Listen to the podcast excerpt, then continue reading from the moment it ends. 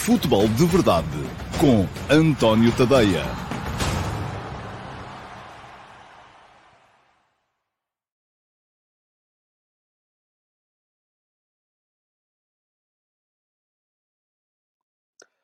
Ora, então, olá, muito bom dia a todos e sejam muito bem-vindos à edição de Uh, número 684, eu estava aqui a ver o um número que já não me lembrava, do Futebol de Verdade. Hoje é uh, quinta-feira, é dia 3 de novembro, já chove e chove, é bom chover lá por fora, e isso significa que uh, o inverno está aí a chegar.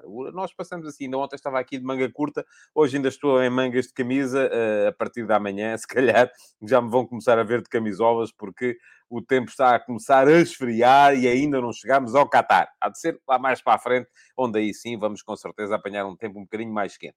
Ora, sejam muito bem-vindos à edição do Futebol de Verdade de hoje.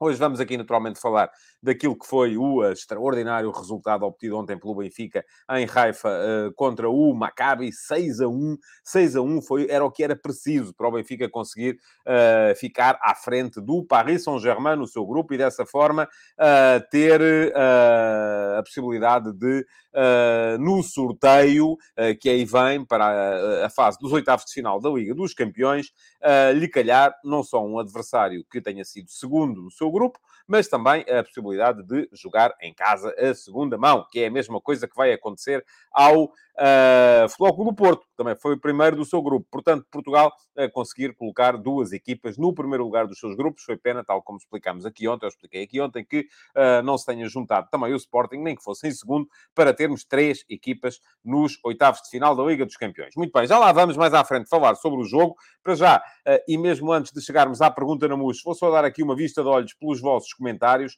Um, o primeiro de todos veio do Luís Rosa, que uh, veio de bicicleta e me pergunta se não será melhor, uh, ao que ao ranking diz respeito, que o Braga vá para a Liga Conferência dada a atual grande competitividade da Liga Europa. Ó oh, oh, Luís, depende, depende sempre muito, não é? Depende do, do, do, empenho que cada equipa vá colocar na fase seguinte da competição. Uh, é verdade, o, o bónus por uh, seguir em frente na Liga Europa não é significativo e, portanto, até podemos pensar que, uh, em termos de ranking, faz mais sentido, mas o objetivo do Braga era a Liga Europa, não era a Liga Conferência. Portanto, uh, e o Braga, primeiro que tudo, vai estar a pensar no seu, nos seus objetivos e não no ranking de Portugal. Achei curioso este comentário do Rodolfo Sesifredo, que diz agora, para tirar as teimas, vamos a um Bruges Benfica, Paris Saint-Germain, Porto e Juventus Sporting. Só para vermos uma coisa, e ri-se vamos lá ver, eu percebo a ideia, uh, que é a ideia de estarmos todos aqui a dizer que, afinal de contas, o Bruges estava muito mais forte do que se esperava. E eu acho que esteve.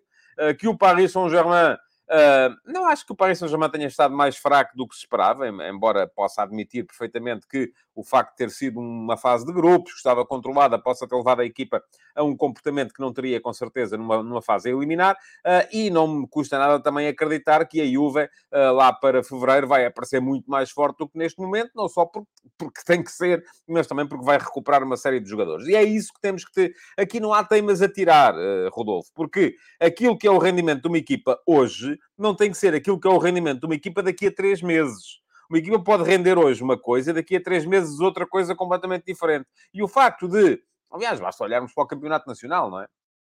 Se fôssemos a ver a coisa assim, eh, a coisa estava mal, porque vamos lá ver, o, o, o o, enfim, nem, nem, me estou agora aqui a lembrar de nada, nenhuma coisa em, em especial, mas o Rio Ave uh, ganhou ao Porto, uh, o Porto ganhou ao Sporting, portanto o Rio Ave devia ganhar ao Sporting. Não, não necessariamente, perdeu com o Sporting. Portanto, isto, uh, aqui não há temas a tirar, cada jogo é um jogo, isto vive-se jogo a jogo, vive-se contexto a contexto, vive-se mês a mês, vive-se semana a semana, microciclo a microciclo. E o facto de uma equipa, aliás, vimos isso, o Porto perdeu 4 a 0 com o Bruges em casa, ai ai ai, que o Bruges é uma super equipa, o Porto não presta para nada. O Porto foi ganhar fora 4 a 0 ao Bruges. Ai, ai, ai, o Bruges não presta para nada e o Porto é uma super equipa. Não, as coisas não funcionam assim. Uh, e eu, essas, eu percebo que essas teimas, conforme o Rodolfo lhe chama, uh, possam ser importantes na lógica de pensar dos adeptos, das conversas de café, entre amigos. Epá, a minha equipa ganhou, a tua perdeu, a minha é que é boa, a tua não presta. Mas, uh, no fundo, o futebol não é, não, é, não é isso não é por aí que, que a coisa uh, uh, de facto funciona. Bom, o, o... estão aqui a fazer perguntas acerca do sorteio. Já lá vamos ao sorteio lá mais à frente, já lá vamos às reais chances, porque há muita gente a perguntar isso também, das equipas portuguesas uh, no, no futuro. Um, o Jason Lima deixa aqui uma pergunta interessante. Oh, Jason, podia ser pergunta na MUS se tivesses feito isso na, na, na, na, na, na caixa de, de, de comentários da emissão gravada. É uma pergunta muito interessante. Porque é que as equipas portuguesas não apostam mais nos mercados escandinavos, por exemplo, e acrescenta ao Jason, e sempre brasileiro? Eu acho que tem a ver com dois, dois fatores. Um deles é a aculturação. É muito mais fácil um brasileiro adaptar-se ao, ao uh, a Portugal do que a um sueco, ou um finlandês, ou um dinamarquês, ou um norueguês, uh, e por aí afora. E, e, o outro tem a ver com o dinheiro. É muito mais barato ir buscar talento ao Brasil do que ir buscar talento a esses mercados que já estão já estão em, em grande. E uh, gostei particularmente, porque é um tema que me preocupa, e posto isto, esta pergunta do Luís Martins, vou uh, uh, parar com as perguntas antes da ordem do dia para entrar na atualidade e antes disso entrar na pergunta na murcha, aquela que eu escolhi, das que vocês deixaram na caixa de comentários de emissão de ontem, do Futebol de Verdade. Pergunta-me o Luís Martins, é uma pergunta em três partes. Caramba, Luís, está cheio de vontade de dar ao dedo aí no teclado. Uma questão para hoje sei que é da opinião da inevitabilidade da Superliga Europeia. Sou. Isto não é uma opinião, é uma constatação. Vai acontecer, ponto final. É assim, uh, estamos a evoluir para isso. As vias de transporte estão a levar-nos a isso. Uh, hoje em dia chega-se mais depressa a Londres ou a Berlim ou a Turim ou a, a, Paris do que há 100 anos, quando começámos as competições de futebol, se chegava de Lisboa ao Porto. Portanto, eh, se na altura tivemos a, a, a coragem ou a, a, visão de dar o passo em frente e avançar para competições nacionais, por oposição às regionais, mais cedo ou mais tarde vamos ter a coragem ou a visão de avançar para competições continentais por oposição a competições nacionais. É assim, é a evolução da, da, da, dos meios de transporte, dos meios de comunicação, uh, tudo isso tem a ver. Mas continua, Luís. Não acha que a paixão pelo futebol uh, terá mais a ganhar se continuarmos a ter um modelo que permita feitos extraordinários como o do Bruges ou do Benfica. Uh, ou do Porto, pronto, também podemos ir por aí, não é? Que são as três equipas de fora das Big Five que estão na, na, nos oitavos de final da Liga dos Campeões. E conclui o Luís, ou há não muito tempo, do Ajax ou do Mónaco, que chegaram a meias finais da Liga dos Campeões. Luís, uma coisa não invalida a outra. Eu uh, uh, já expliquei aqui uh, muitas vezes, e o Luís sabe que eu sou da, opinião, sou da opinião que a Superliga Europeia é inevitável, mas pelos vistos ainda não consegui fazer chegar a si aquilo, o que é que eu entendo por uma Superliga Europeia. Aquilo que eu entendo por uma Superliga Europeia é basicamente a, a, a, o assumir de que o paradigma neste momento é continental, não é nacional, um, mas em nenhum momento da minha argumentação eu fui a favor daquilo que aconteceu, da tentativa que aconteceu há, há um ano e picos. De haver 12 clubes que achavam que agora nós somos donos disto tudo, vamos fazer aqui uma liga, que somos nós e convidamos aqui uns tipos para virem cá apanhar na boca quando vierem jogar connosco. Não, nada disso. Não é isso que eu defendo. Aquilo que eu defendo, ou que eu, eh, e eu gostava que fosse assim, porque, também vos vou dizer outra coisa, se a UEFA e as pessoas que gostam de defender o mérito desportivo nas competições, nas quais eu me incluo, não conseguirem avançar para esta solução que eu defendo mais cedo ou mais tarde, o que vai acontecer é que vai ser imposta pelo poder do capital a solução de que eu não gosto, que é aquela solução que os 12 uh, tentaram fazer na, na, na, na época passada ou melhor, há duas épocas, porque foi ainda antes do verão, uh, que é os ricos juntam-se e fazem eles uma competição. Ora, isso eu não quero. O que é que eu quero? O que é que eu defendo? O que eu defendo, e no ano passado dei este exemplo, e agora vou dar outra vez este exemplo, é, imaginemos, passamos a ter uma Superliga por, por, uh, que será um patamar acima da atual Liga dos Campeões. E a Superliga seria jogada por jornadas, por 24 clubes. Vamos imaginar, a nível continental. Um, todos contra todos, e só aí já tínhamos 46 jornadas. É muita coisa. Se calhar íamos ter que fazer aqui, dividir em dois grupos. Um grupo uh, uh, Ocidente, um grupo Oriente, ou um grupo Norte, um grupo Sul, enfim, não sei, é o que seria. Um, isso já são minudências. Agora, quem é que entra aqui? Essa é que é a questão. Porque não há nenhuma razão, não só não há nenhuma razão para que o Benfica ou o Bruges ou o Porto não possam estar, como aquilo que eu defendo é que teriam de estar.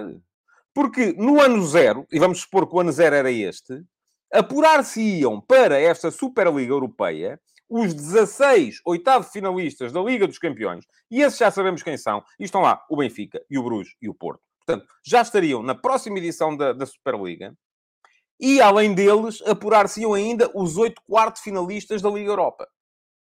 E, portanto, estas 24 equipas, no ano 1, portanto, que é aquele que se segue ao ano 0, jogariam a Superliga Europeia. Logo, não estariam na Liga dos Campeões. E também não estariam nos campeonatos nacionais, no meu ponto de vista. E eu percebo que isto possa ser polémico. Mas, uh, uh, depois, o que é que acontecia para o segundo ano? No segundo ano, vamos imaginar, os últimos quatro ou seis, seja quem for, da Superliga, isto também é mais uma minudência, desceriam ao, ao, ao, à, à, à, competição nacional, voltariam aos seus campeonatos. Uh, Apurar-se-iam diretamente para a Liga dos Campeões, que seria uma espécie de segundo patamar. E, dessa forma, estariam na luta para poderem voltar a subir no ano seguinte. Uh, porquê? Porque aí apurar-se-iam também, imaginemos, os dois finalistas da Liga dos Campeões e os dois finalistas da Liga Europa, ou os quatro uh, semifinalistas da Liga dos Campeões. Isso são minudências. Portanto, não há nada no, na, no, no meu e vamos chamar-lhe assim, entre aspas, projeto, que impeça uh, uh, isto que o, que o Luís diz que, que vem a enaltecer a paixão pelo futebol por permitir que os pequenos possam impor-se. O que vai acontecer, pelo contrário, se isto não, se não entrarmos neste modelo, é que os pequenos, ano após ano, vão ter menos capacidade para se impor, para, para conseguir aquilo que o Luís diz que são feitos extraordinários. Porquê? Porque cada vez mais, e você convido a ver uma coisa, eu hoje li, não sei se é verdade ou mentira, eh, mas calculo que seja verdade, porque se o senhor escreveu, é porque deve ser verdade. Um dos colunistas do Record a dizer que o Real Madrid, mesmo que perdesse todos os jogos na Liga dos Campeões, recebia mais dinheiro da Liga dos Campeões do que qualquer clube português ganhando todos os jogos. Porquê? Porque tem a ver com marketing pool, tem a ver com uh, o número de pessoas que veem os jogos do Real Madrid e o número de pessoas que veem os jogos do Benfica, do Porto, do Sporting e por aí afora. Uh, e a juntar a isso, ainda temos o facto das ligas nacionais, em Espanha, em Inglaterra, então em Inglaterra é, é, um, é, um, é uma coisa escabrosa, darem muito mais dinheiro do que dão as ligas uh, uh, portuguesas, do que dá a Liga Portuguesa nas transmissões televisivas. O que vai acontecer é que isto vai avolumar as diferenças e cada vez vai ser mais difícil aos clubes portuguees lá chegaram. E eu esqueci-me de tirar o som ao telemóvel. Portanto, já ouviram aqui um plim. Bom, espero ter conseguido explicar uh, esta, esta questão. Um, vamos lá ver o que é que temos aqui. Uh, comentários vossos sobre esse, sobre esse tema. Uh, António Raposo, como a Superliga Europeia, como ficava o campeonato português? Um campeonato português sem os três grandes não faz sentido. Olha, é, isso é um bocadinho, eu percebo, e percebo que seja polémico, mas sabe que há 100 anos, uh, quando o, o Benfica e o Sporting e o Belenenses discutiam o campeonato regional de Lisboa, e quando se criou depois o campeonato nacional e eles deixaram de jogar o campeonato regional e o campeonato regional passou a ser uma divisão inferior, também há de ter havido quem pensou isso. E agora? O que é que vai acontecer com o campeonato regional? Vai perder toda a chama, a rivalidade regional. Ouça, o mundo evolui. Como é que dizia o poeta? Nem sei, mas pronto. Algum de vocês está de lembrar. Uh, uh, o mundo avança, o mundo tem que avançar. Não podemos ficar arraigados àquelas ideias de lá de trás muito bem. O Carlos Guiste, uh, o José Neto quer dizer que o Benfica é que é o maior, mas pronto, Zé, está bem, ficamos por aí, uh, porque o Benfica é que chegou lá muitas vezes, está certo, não é disso que estamos a falar, uh, fico lá com a bicicleta que a gente traz os pedais.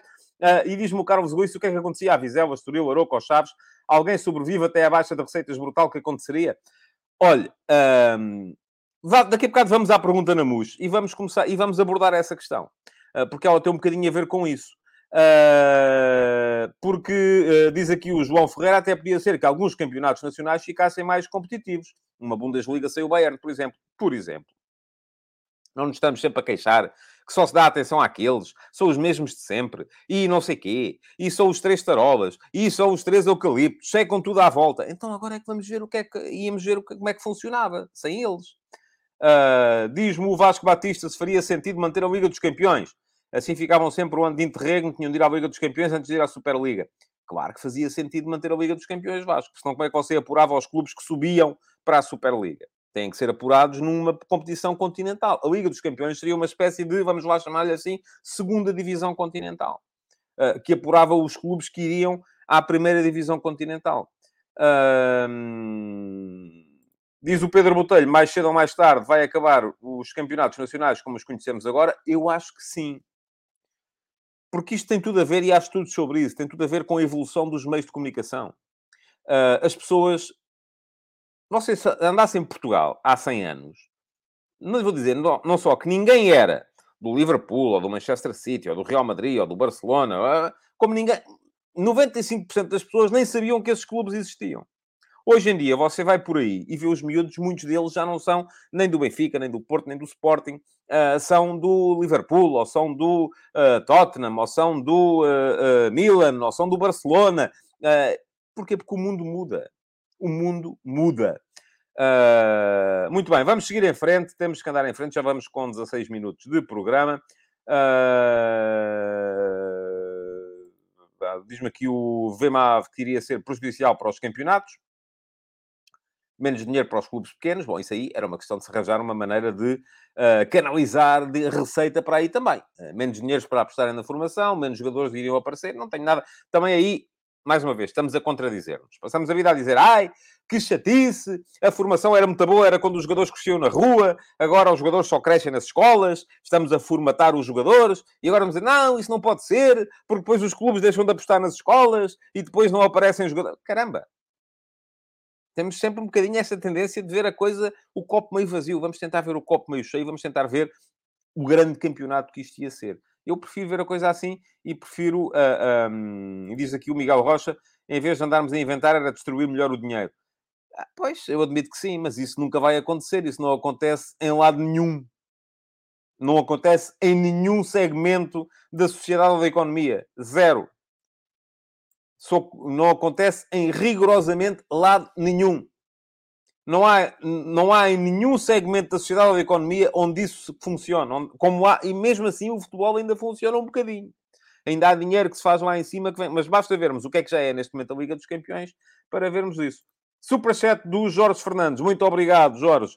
Uh, diz que a Superliga não é boa para os clubes portugueses, ficam só representantes um, das 4, 5 ligas num uh, período de 2 ou 3 anos não tenho nada a certeza que isso aconteça. Mas se formos a ver, neste momento, sabe quantos clubes, tirando os Big Five, é que estão este ano nos oitavos de final da Liga dos Campeões? Estão três. Benfica, Porto e uh, Bruges. No ano passado estiveram quatro. Benfica, Sporting, uh, Salzburgo e quem foi o outro? Uh, já não me lembro de cor quem foi o outro, mas sei que foram quatro. Portanto, isto, enfim, geralmente são dois, três, um, por aí afora, porque isso já existe neste momento. Esta era a única maneira dos nossos clubes se sentarem à mesa com os grandes e de poderem eventualmente vir a partilhar o dinheiro uh, que as competições geram. e por isso mesmo é assim que, que, que, eu acho que a coisa vai acabar por acontecer. Mais ou menos. Vai, vai mesmo acontecer e vai ter de acontecer. Ah, diz-me aqui, eu, eu, quem foi o primeiro? Já agora quero o José Neto foi tão rápido que nem pôs o A do Ajax. Disse que foi o Ajax. Foi isso mesmo, foi o Ajax. Já não me lembrava uh, do quarto clube, mas era, foram quatro no passado, são três este ano. Há dois anos, creio que tinha sido até só o Porto. Enfim, uh, já não, não tenho isso de, de cor, não estive a mexer nisso hoje e as coisas vão, vão, vão desaparecendo. Vamos embora, vamos para a emissão de hoje. Temos aí a pergunta na MUS. Uh, e tem um bocadinho a ver também com isto que estávamos a falar há bocado. Uh, Pergunta-me o Tiago Teixeira, que medidas em concreto acha que podem ser tomadas pelas instituições, governo, federação, liga, etc., para termos um país com uma massa adepta menos concentrada nos três grandes? Temos este objetivo de equilíbrio, uh, é de interesse para o desporto nacional?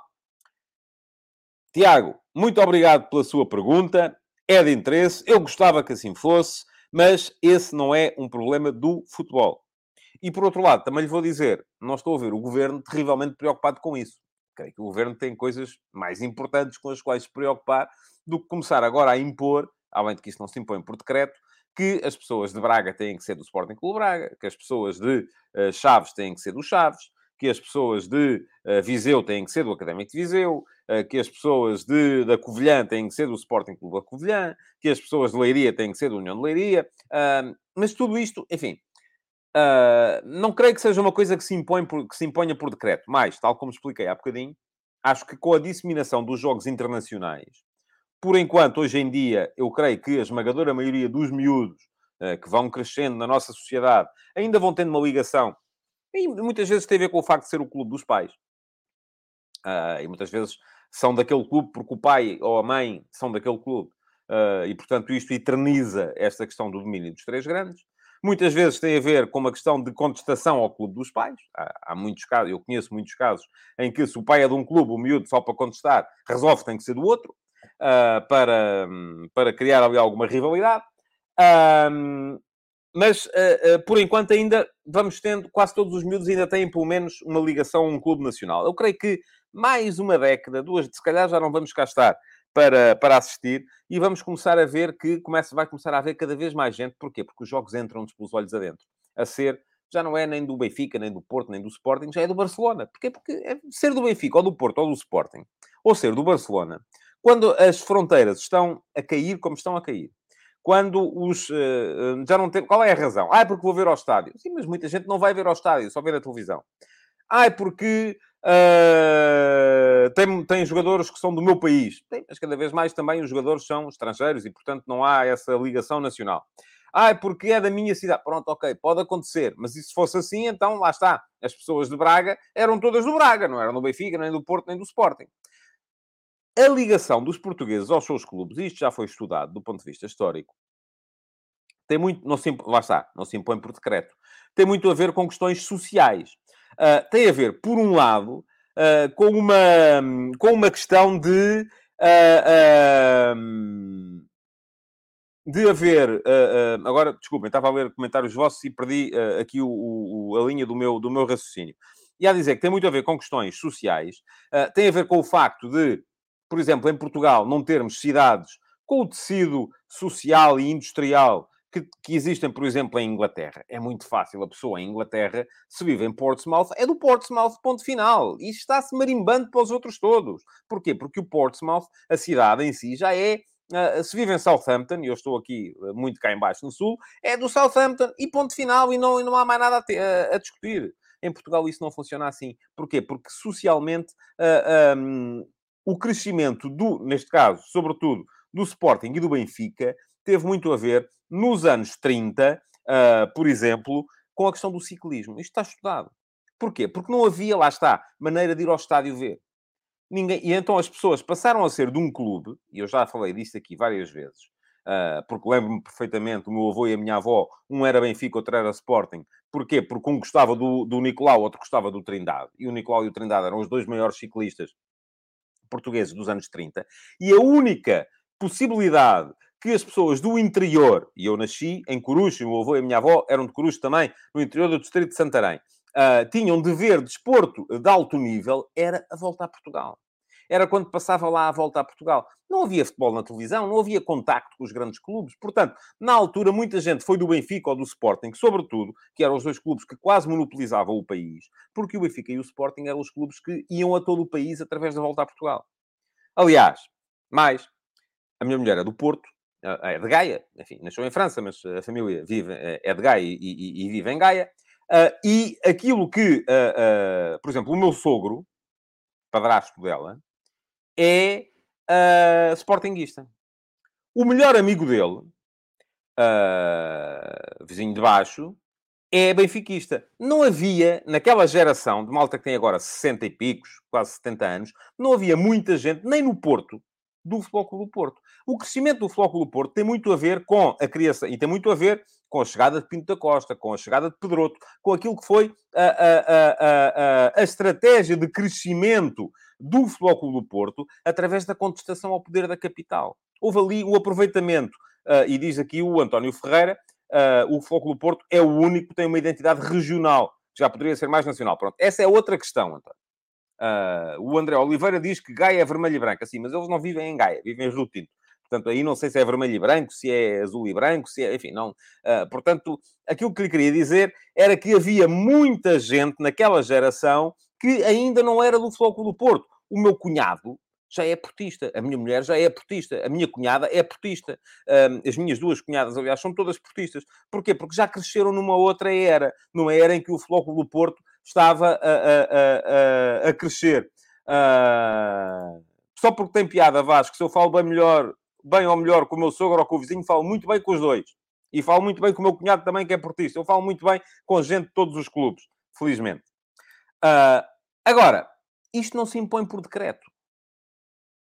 Isto não é uma coisa que a gente possa chegar e dizer assim, a partir de agora vamos legislar. Não, não se legisla. Isto é uma coisa que só pode. A única coisa que pode ser feita pela Liga pela, é permitir o crescimento dos uh, clubes que não são tão grandes. E isto consegue-se como? Isto consegue-se, sobretudo, de uma forma que é a, a aumentar a receita, que é aumentar a capacidade da liga para ser viável, aumentar o espetáculo, melhorar o espetáculo, fazer com que as pessoas reganhem a possibilidade de, de, de, de, de estarem ao vivo e de se ligarem ao clube da sua terra.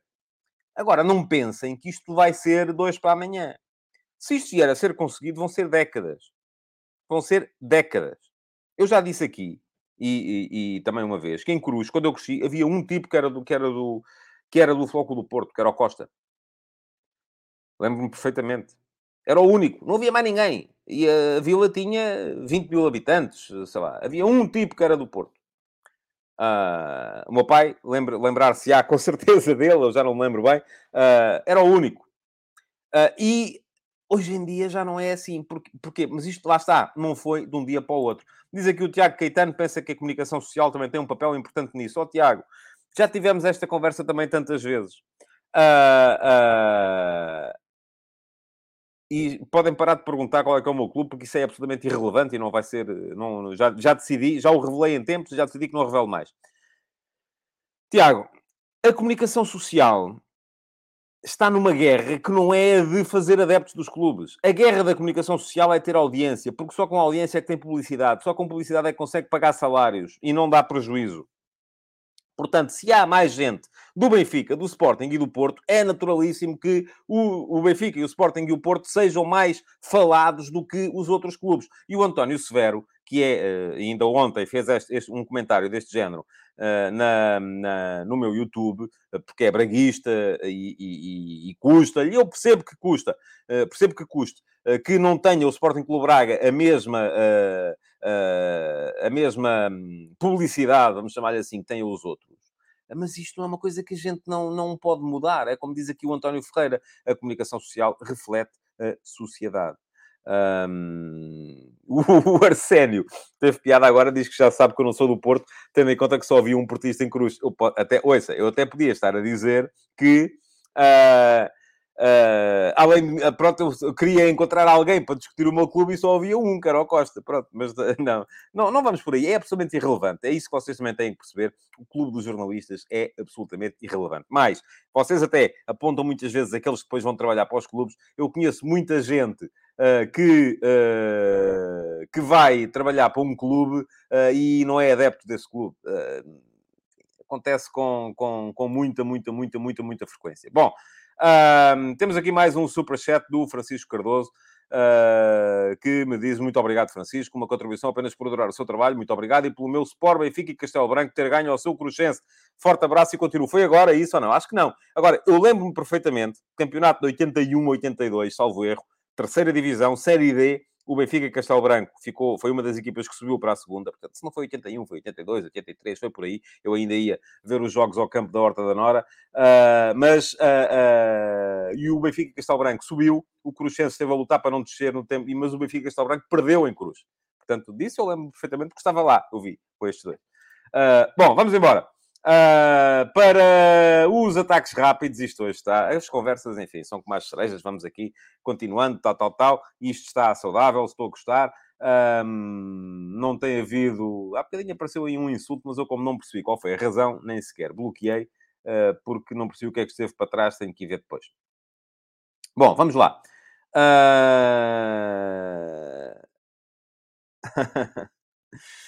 Ataques rápidos. Abel Ferreira, campeão do Brasil, tal como estava previsto. 4 a 0 ao Fortaleza, não faltou o gol do Hendrick a fechar. 13 pontos de avanço a 3 jogos do fim, já era campeão antes de começar. O Inter perdeu por 1 a 0 com o América. Uh, e, portanto, parabéns para o Abel Ferreira. Excelente o trabalho que o Abel está a fazer no Palmeiras. A equipa, já o disse aqui várias vezes, não é daquelas que...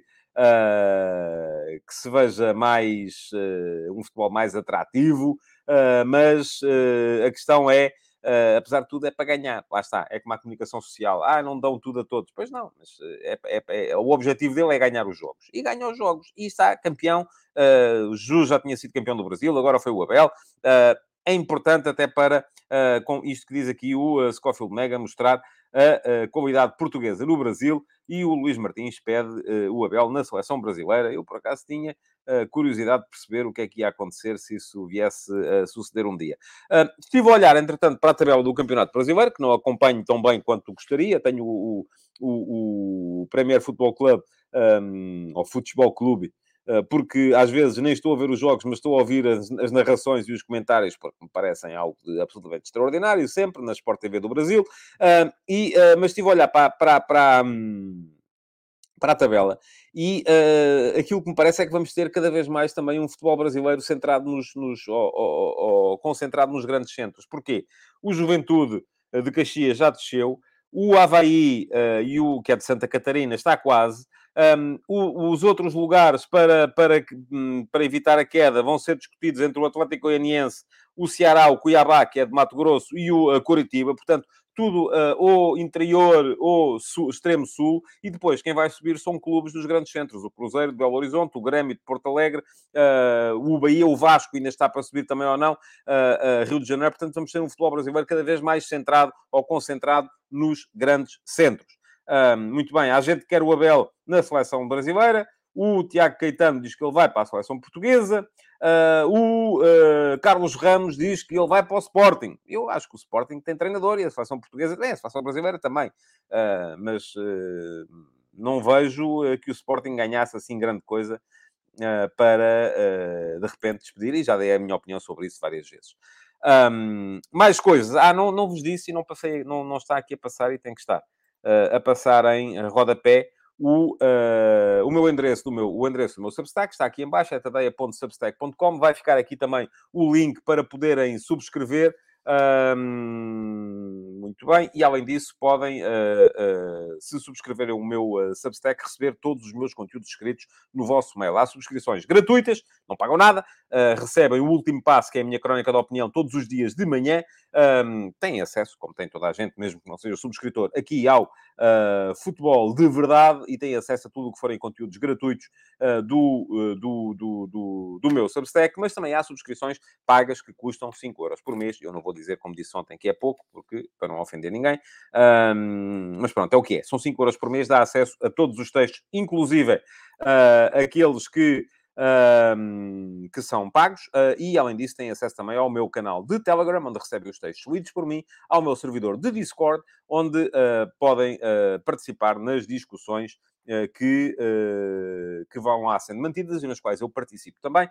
e além disso, ainda podem aceder às, às gravações, não, perdão, aos lives, às edições em direto do Mundial Vai ao Bar, que é a série de programas que eu estou a fazer no uh, YouTube, uh, em direto com patrocínio da MUS e em direto do The Couch Sports Bar, na Rua do Alcrim, aqui em Lisboa. Amanhã há mais uma sessão do Mundial Vai ao Bar, uma sessão em direto, uh, com mais quatro convidados, e amanhã vamos discutir o grupo E. Vai ser exatamente a quinta live, por isso mesmo, o grupo E, com um convidado relacionado com cada um destes países. Espanha, Alemanha, Japão e Costa Rica. Portanto, vou ter quatro convidados para discutir o próximo campeonato do uh, mundo. Bom, mais ataques rápidos, porque me tinha esquecido disto e tinha que ser. Antes disso também, porque também não me lembrei, fica aqui o link para se poderem inscrever no canal. Um, de YouTube e para uh, se ativarem as notificações, serem avisados sempre que eu entre em direto, seja com o Futebol de Verdade, segunda a sexta-feira ao meio-dia e meia, seja com o Mundial Vai ao Bar, todos os dias, às 19 horas, há um episódio novo uh, uh, do Mundial Vai ao Bar. São, ao todo, 32 histórias para vocês poderem brilhar em conversas de amigos acerca do Mundial. E o Mundial está aí, portanto, é verem, lembrarem-se. E depois, quando estiverem lá, entre uma cerveja e outra, entre um piso de termoço e outro, a dizer, pá, tu sabias que uh, em 1900... Está lá tudo contado. São histórias engraçadas, muito engraçadas e coisas que a mim me deram muito gozo em... em uh, descobrir, porque houve ali muito trabalho ainda assim de investigação. Mais ataques rápidos. Liga dos Campeões. Vamos então agora falar aqui do uh, sorteio e dos apurados. Ontem o Milan e o Leipzig uh, arrumaram aquilo que faltava. O Milan 4 a 0 ao Salzburgo, o Leipzig 4 a 0 ao Shakhtar. Não deram dúvidas, seguem em frente, o que quer dizer que só tivemos então as tais três equipas fora das Big Five nos oitavos de final, é menos uma do que no ano passado. Temos quatro equipas inglesas, Liverpool, Tottenham, Chelsea ou Manchester City. Uh, temos quatro equipas alemãs, em cinco.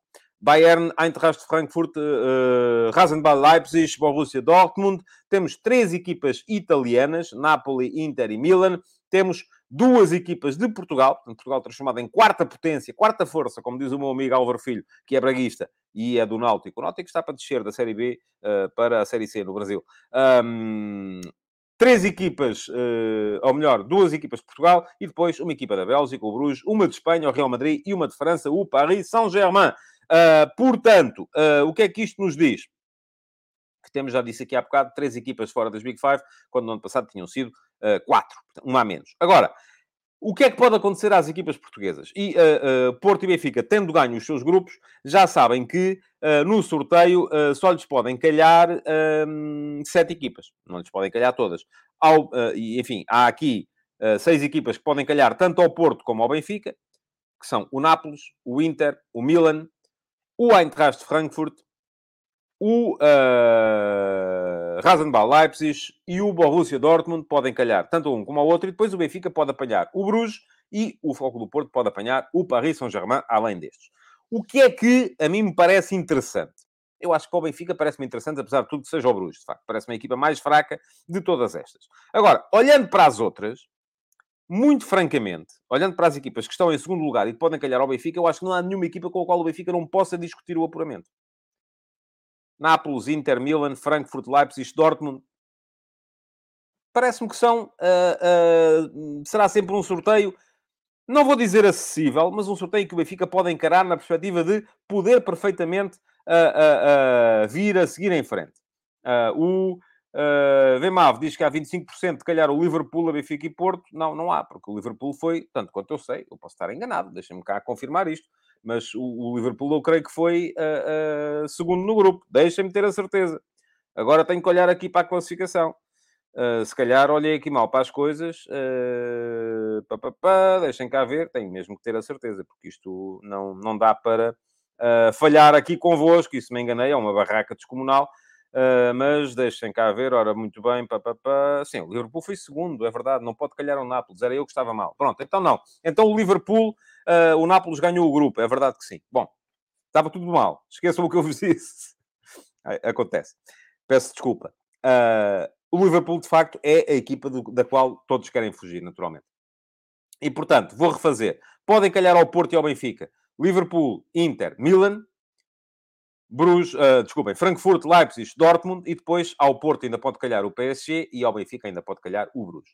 Acho que o Benfica deve, uh, o melhor que lhe pode acontecer é calhar-lhe o Bruges, uh, o pior que lhe pode acontecer é calhar-lhe o Liverpool, em relação ao Porto, o pior que lhe pode acontecer é calhar-lhe o Liverpool ou o Paris Saint-Germain, e pergunta-me aqui o João Costa, mesmo este Liverpool? Sim, mesmo este Liverpool não tenho dúvidas nenhumas de que há aqui, enfim, algumas delas não podem calhar às equipas portuguesas, e alguém me perguntava uh, se uh, quais eram as hipóteses das equipas portuguesas na Liga dos Campeões, e aquilo que eu vos digo é que dependem muito do sorteio. Porque eu acho que há aqui equipas uh, que, se os portugueses lhes calharem, muito francamente não vejo hipótese de seguirmos em frente. Quais são? Liverpool, Manchester City, Bayern Munique, Real Madrid. Estas quatro, não vejo hipótese. Depois, qualquer uma das outras, acho que podemos perfeitamente uh, uh, seguir em frente. Um, vamos lá ver. O que é que uh, diz, por exemplo, já sabem que eu aqui recorro muitas vezes, o João Moreno também vem com a teoria do tira-teimas. Uh, seria bom para o tira-teimas. Já disse, João, há bocadinho. E o João sabe de bola. É daqueles que está dentro do mundo do futebol. Um, uma, coi uma coisa é o que as equipas valem em outubro, novembro. Outra coisa é o que valem em uh, fevereiro. Uma coisa é o que as equipas valem na fase de grupos, que sentem controlada. Outra coisa é o que valem em jogos a eliminar. Uh, eu sei que isto não é muito popular o que eu vou dizer. O Benfica ganhou o grupo, o Porto ganhou o grupo. Uh, no caso do Porto, enfim, nem sequer há discussão, porque acho que o Porto é melhor que o Bruges em qualquer circunstância. Mas eu não acho que o Benfica seja a melhor equipa que o Paris Saint-Germain. E acho que se fosse eliminar, outro galo cantaria, muito provavelmente. Ainda bem que foi assim. Ainda bem que foi assim. Mas uh, uma coisa é estarmos aqui durante uma fase de grupos em que está tudo controlado e logo se vê e tal, e está, está apurado. Ok, bestial. Outra coisa é ser eliminado. Não sei se seria, o contexto não seria seguramente o mesmo. Bom, 538, conforme sabem, é um site de previsões ou de estatística norte-americana ao qual eu recorro com alguma frequência. E o 538 diz que uh, o Flóculo Porto tem 50% de hipóteses de passar à próxima eliminatória e o Benfica tem 53. Eu creio que este, esta diferença dos 50 para os 53 tem a ver com o facto do PSG poder calhar ao Porto e não poder calhar ao Benfica. Uh, agora, hipótese de ganhar a Liga dos Campeões? Diz o 538 e dá os mesmos 3% tanto ao Porto como ao Benfica. Uh, portanto, são hipóteses reduzidas. Pode acontecer? Pode, claro que sim. Claro que pode acontecer. Já agora, mais coisas. Porque hoje joga o Braga. O Braga vai hoje jogar com o Malmo. Hoje já vou falar do jogo. Uh, mas uh, uh, o mesmo 538 dá ao Sporting 53% de hipóteses de seguir em frente nos, no play-off de acesso aos oitavos de final da Liga Europa. E dá ao Sporting 2% de hipóteses de ganhar a Liga Europa, porque há aí muita gente a dizer, ah, o Sporting agora o que pode fazer é ganhar a Liga Europa. Vamos lá com calma. Há equipas fortíssimas na Liga Europa este ano, uh, como há sempre, todos os anos. Portanto, não, não creio que o Sporting não consegue uh, endireitar-se no campeonato. De repente começar a dizer que vai ganhar a Liga Europa parece-me aqui um bocadinho de, de, de, de, de distúrbio de personalidade. Uh, ao mesmo tempo, o Braga uh, está com uh, uma percentagem inferior a 1% de ganhar a Liga Europa. E para o Braga ganhar a Liga Europa, o que é que tem que fazer? Tem, pelo menos, que seguir em frente hoje. Uh, e hoje o Braga joga em casa com o Malmo. O Malmo é claramente a equipa mais fraca do grupo. Uh, o Malmo é, juntamente com o Amónia Nicosia, a única equipa do, da Liga Europa que ainda não pontuou. O Braga ganhou na Suécia com facilidade e eu estou convencido que vai ganhar hoje outra vez. Até porque o Braga já melhorou. Uh, passou de uma fase chata em que estava a perder muitos jogos, enfim, portanto, mas neste momento já melhora outra vez. Agora, isso não chega. E não chega porquê? Porque se a União São Giloase, que até aqui a União São Giloase ganhou na Alemanha a União Berlim. Vai jogar em casa uh, com o mesmo União Berlim. O Braga, ganhando ao Malmo, só não se apura se a União Berlim for ganhar à Bélgica. Agora, pode acontecer. Da mesma forma que o Eintracht de Frankfurt, da Alemanha também, por exemplo, tinha perdido em casa com o Sporting e depois veio ganhar ao Valado. Porquê? Porque aí era preciso. Era preciso lá chegar. Diz-me aqui o Daniel Leal que eu não indiquei qual seria a opção mais viável para o Porto. Uh, o Porto não tem nenhuma opção assim particularmente viável. A mais viável para o Benfica é o Bruges para o Porto é qualquer um que não seja o Liverpool ou, ou o Paris Saint-Germain. Agora, o Porto não tem aqui nenhuma, nenhum uh, jogo uh, no qual se possa dizer que chega cá e já é, uh, e é favorito. Não, agora, tirando o Liverpool do PSG, acho que o Porto pode perfeitamente discutir a eliminatória com qualquer uma das outras equipas. Mais ataques rápidos. E Vieira fora do Gil Vicente, já foi. Uh, maus resultados, acontece mais vezes do que devia. Um, Sapinto ganhou a Supertaça do Irão no Esteghlal. Parabéns ao Sapinto e à sua equipa técnica. O uh, Bruno Lage ontem no, uh, falou no uh, Web Summit e, fez e disse que aquilo que lhe faltou foi, não foi ter, foi ter os jogadores certos e foi ter mais tempo. e eu percebo perfeitamente, escrevi sobre o tema hoje de manhã. Está aqui o link para quem quiser ler. À cabeça de toda a gente vem imediatamente um, veio imediatamente a ideia do uh, Florentino. E é a aposta que o Benfica fez no Julian Weigl na altura. Uh, sendo que o Weigl era o jogador caro, o jogador no qual o clube tinha apostado, 20 milhões de euros. O Florentino, o jogador que, como era da casa, e seria o jogador certo, mas acabou por ser dispensado.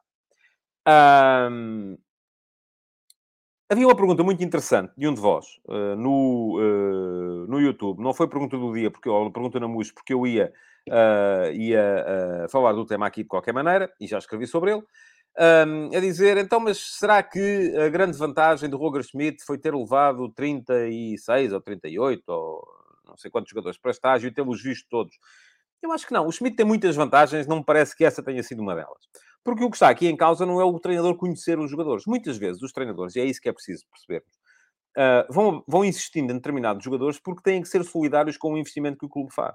Não fazia sentido o Benfica gastar 20 milhões de euros no Weigl para o Weigl chegar cá e ser suplente. Fazia zero sentido. Uh, o papel do treinador aí, para ser solidário com a estrutura, é apostar... No, é, é, um bocadinho, eu até fiz a comparação hoje. O Sporting com o Vinagre, o Sporting com o Trincão. Uh, o Trincão não está a jogar nada de jeito, está mal na equipa do Sporting, está... Uh, mas o, o Amorim vai apostando nele, insistindo, insistindo, insistindo, porque não insistir significa perder o investimento. E isso aconteceu com o Weigl e com o Fiorentino também. Com o Florentino também.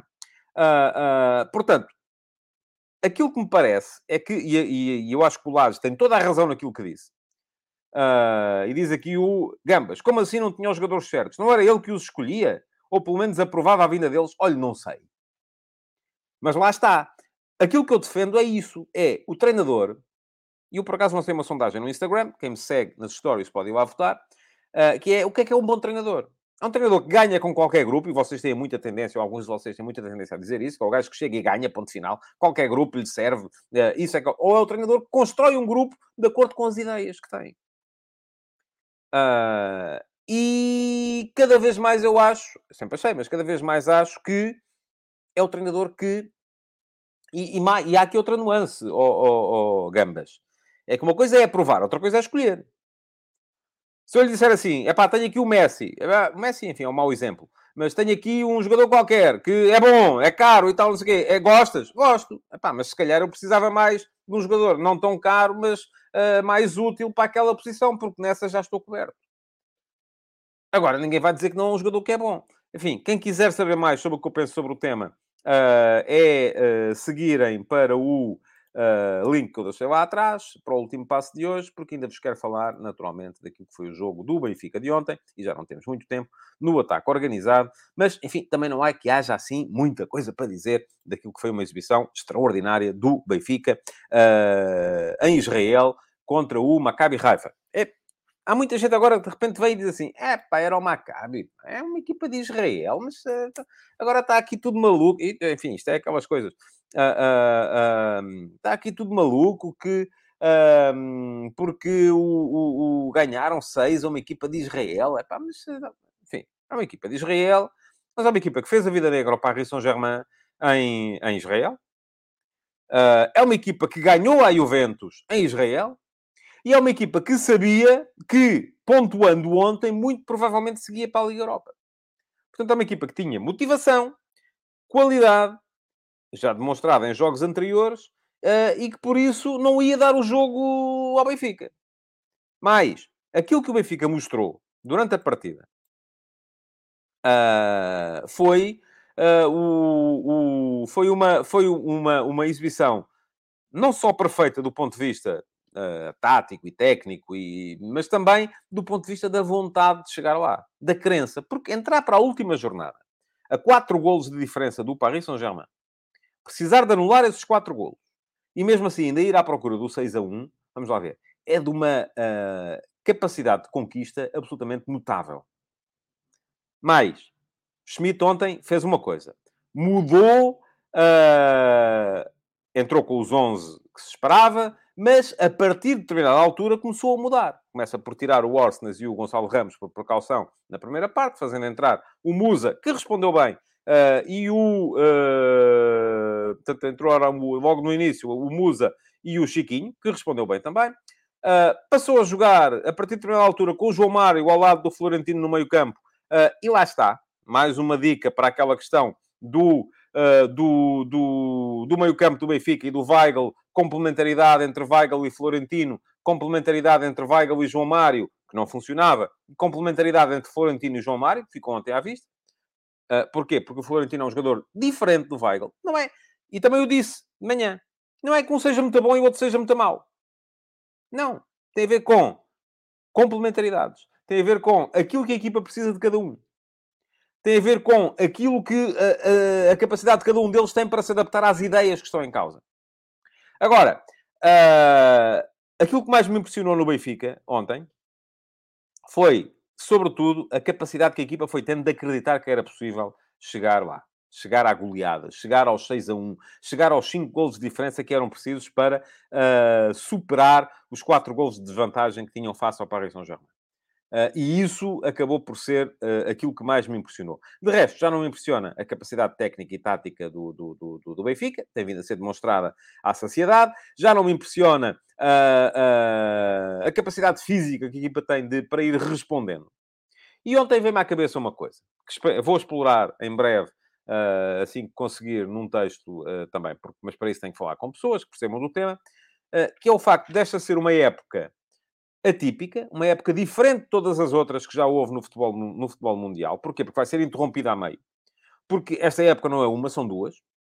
Enfim, terá acontecido no ano da pandemia, mas aí não era possível uh, uh, uh, de todo prever, não é? Não, ninguém sabia que ia haver uma pandemia e, portanto, não, não se trabalhou as equipas de acordo com isso. Este ano já toda a gente sabia que em meados de novembro o campeonato interrompe e depois volta a, recomeçar no final de dezembro. E uh, estava, e diz-me aqui o Vasco, uh, uh, espero que esta pausa não trame o Benfica. Pois, não sei. agora, aquilo que me parece é que de todos, os treinadores que têm mais possibilidade de saber como é que funciona assim, são treinadores de países onde já houve pausa invernal. E os treinadores alemães, enfim, eu creio que o Schmidt, enquanto treinador, já não, já não terá apanhado isto, porque a, a pausa invernal eu ainda me lembro da, da Bundesliga parar durante dois meses no, no, no, por alturas do Natal. Já não acontece isso há muito tempo. Agora, ultimamente, vai até perto do Natal e depois tem ali 15 dias de interrupção e recomeça outra vez. Mas o Roger Schmidt, jogador, chegou a, apanhar com isto. Portanto, sabe o que isto é. E esse conhecimento que ele tem pode tê-lo levado a fazer uma coisa que mais ninguém fez em Portugal, que foi esticar uh, a equipa ao máximo. E isso uh, acaba por ser um bocadinho também o segredo daquilo que é a, época, ou esta primeira metade da época do Benfica. Faltam dois jogos para lá chegar. Vamos a ver se agora o balão não, não esvazia. Uh, mas aquilo que me parece é que uh, o, o, o, Benfica está, nesse aspecto, a trabalhar bem e que o Roger Schmidt teve... Uh, apesar de eu, se me dissessem antes da época que isto ia ser assim, eu iria dizer, muito arriscado. Não acredito nessa possibilidade. Acho muito difícil que isso funcione assim. Diz-me aqui o Carol Mendes uh, se é cultura alemã. Eu acho que não tem a ver com cultura, tem a ver com conhecimento. Uh, o Josias Martin Cardoso diz que faltam três, uh, sim, contando a taça, faltam três, uh, porque são dois jogos com o Estoril, mas de qualquer maneira, duas jornadas, era aí que eu queria, era aí que eu queria, que eu queria chegar. muito bem, estamos a chegar ao final do Futebol de Verdade de hoje. Amanhã cá estarei mais uma vez. Já sabem que as contas do ranking são feitas aqui sempre à sexta-feira. Uh, portanto, amanhã cá estarei de novo para vos falar não só do ranking, do jogo do Sporting Clube Braga e uh, de tudo aquilo que a atualidade nos trouxer. O que é que eu vos posso dizer mais? Deixem o vosso like nesta emissão, partilha-na para que mais gente saiba da existência do Futebol de Verdade. Estão aqui 500 pessoas neste momento a ver. É bom, é um número que não é muito habitual no direto, uh, mas uh, partilhem, chamem os vossos amigos, digam-lhes que existe o futebol de verdade, que aqui se discute futebol, se discutem ideias à volta do futebol e que, portanto, podem cá vir, que ninguém vos faz mal. Agora, para que isso aconteça, o algoritmo tem que começar a gostar um bocadinho mais do programa e tem que começar a favorecer o programa para que ele apareça a mais gente. Mais, deem, uma, deem um saltinho ao Mundial Vai ao Bar. Eu acho que o programa merece a pena. Uh, vale a pena ser visto. São vídeos curtos, distendidos. Uh, vejam as lives, apareçam no direto e amanhã vamos ter mais um direto uh, para uma sessão do Mundial Vai ao Bar, 19 horas. quem puder, dê lá um salto e fica a ver, porque vamos discutir o grupo E do Campeonato do Mundo e, enfim, todo o Campeonato do Mundo com convidados que têm sido, do meu ponto de vista, interessantes. Muito obrigado por terem estado aí. voltem amanhã, então, para mais uma edição do Futebol de Verdade. Até amanhã! Futebol de Verdade. Em direto de segunda a sexta-feira, às 12h30